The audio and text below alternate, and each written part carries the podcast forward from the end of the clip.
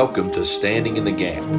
I'm your host, preacher Brandon Harrell. Standing in the Gap is a weekly audio Bible study dedicated to the verse by verse exposition of the KJV Scriptures. It is my prayer that through these studies the lost will be saved, the believer edified, and most of all that the Lord Jesus Christ will be magnified and honored through the proclamation of His Word. For correspondence information, please stay tuned until the end of the broadcast. May the Lord bless you as you listen to this week's Standing in the Gap.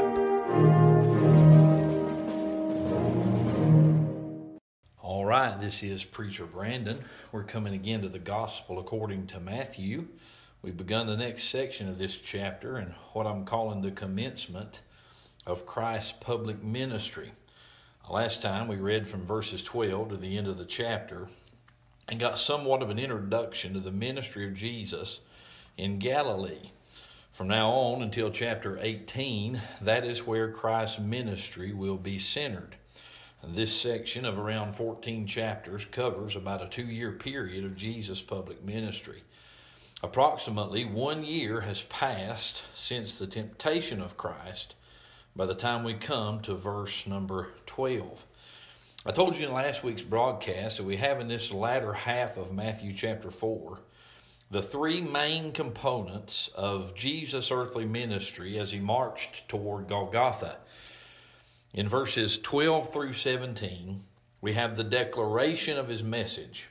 In verses 18 to 22, we find the development of his messengers. Then in verses 23 through 25, we are introduced to the discharge of his miracles. From this point on in this gospel, we will see each of these components expanded upon. Today, I want to read again verses 12 through 17 in your hearing.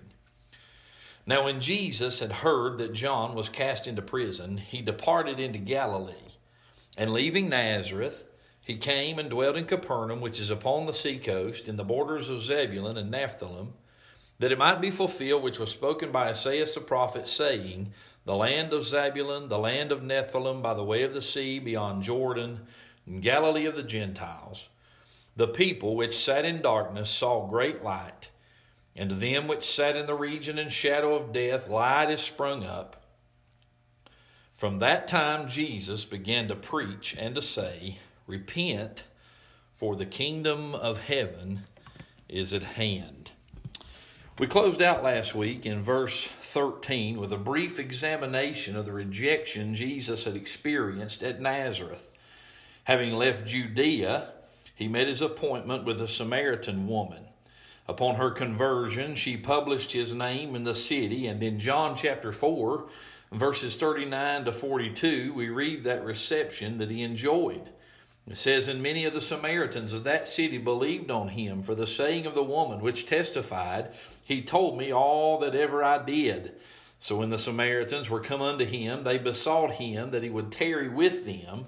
And he abode there two days, and many more believed because of his own word, and said unto the woman, Now we believe, not because of thy saying, for we have heard him ourselves, and know that this is indeed the Christ, the Savior of the world. Now, you need not that I delve into the relationship between Jews and Samaritans, but with that history, it is remarkable that Jesus was so well received in Samaria. This is especially so in light of the response that he garnered in his hometown of Nazareth, into which he entered next. There, upon reading the scriptures and preaching in the synagogue on the Sabbath, he ignited the fiery wrath of those present. They, according to Luke 4 28 and 29, were filled with wrath, and rose up and thrust him out of the city, and led him unto the brow of the hill whereon their city was built, that they might cast him down headlong. Then in verse 30 we read, But he, passing through the midst of them, went his way. Jesus would be apprehended. Jesus would not be apprehended or killed until the ordained hour, so he left Nazareth. And now we meet back up with our text in Matthew 4 and verse 13, where we read, He came and dwelt in Capernaum. This would come to be known as his own city. What an honor it is for any place to be inhabited by the Lord. Here, Jesus would conduct much of his ministry, yet he will say in Matthew 11 23 and 24, And thou, Capernaum, which art exalted unto heaven, shalt be brought down to hell. For if the mighty works which have been done in thee had been done in Sodom, it would have remained until this day. But I say unto you, that it shall be more tolerable for the land of Sodom in the day of judgment than for thee. What sad words are these? Verse 13 gives us important details as to the location of this place. We read in uh, we read in there that it is upon the seacoast in the borders of Zebulun and Nephthalim. This region, called in Isaiah Galilee of the nations, or as here in Matthew, Galilee of the Gentiles, was in proximity to Jerusalem, the farthest away. It was held in contempt by the religious Jews because of its heathen inhabitants and the poverty and lack of education of its Jewish residents. These were the common people which heard him gladly, and it was with these that Jesus would dwell and with whom he would be identified. This hasn't changed, has it? Paul said in 1 Corinthians 1 26 to 29, For ye see your calling, brethren, how that not many wise men after the flesh, not many mighty, not many noble are called, but God hath chosen the foolish things of the world to confound the wise, and God hath chosen the weak things of the world to confound the things which are mighty. And base things of the world, and things which are despised, hath God chosen, yea, and things which are not, to bring to naught things that are, that no flesh should glory in his presence. I think often of a statement made concerning David. In 2 Samuel 22, after word got out that he was holed up in the cave at Adullam, verse 2 tells us, And everyone that was in distress, and everyone that was in debt, and everyone that was discontented, gathered themselves unto him, and he became a captain over them, and there were with him about 400 men. What a picture that is of our condition when we came to Christ. The distress of our guilt, the debt of our sin, and the discontentment of all of our wicked endeavors was upon us. Then we, as those in Zabulon and Nephthalim, which sat in darkness, did see a great light. Jesus came to the remotest region of our depravity and took up residence. The further significance of Jesus' entrance into Capernaum is stated in verse 14. Matthew writes that it might be fulfilled which was spoken by Isaiah the prophet. Even a cursory reading of the Gospels will make it clear that every move of Jesus is with purpose.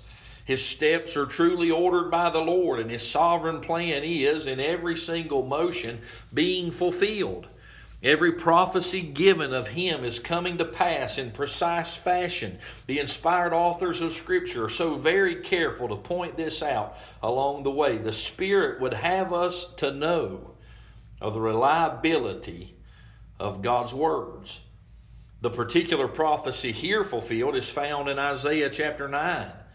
The prophet, having announced the coming Assyrian invasion in chapter 8, is now assuring God's people of the deliverance that will follow, the ultimate consummation of which would be the arrival of Messiah.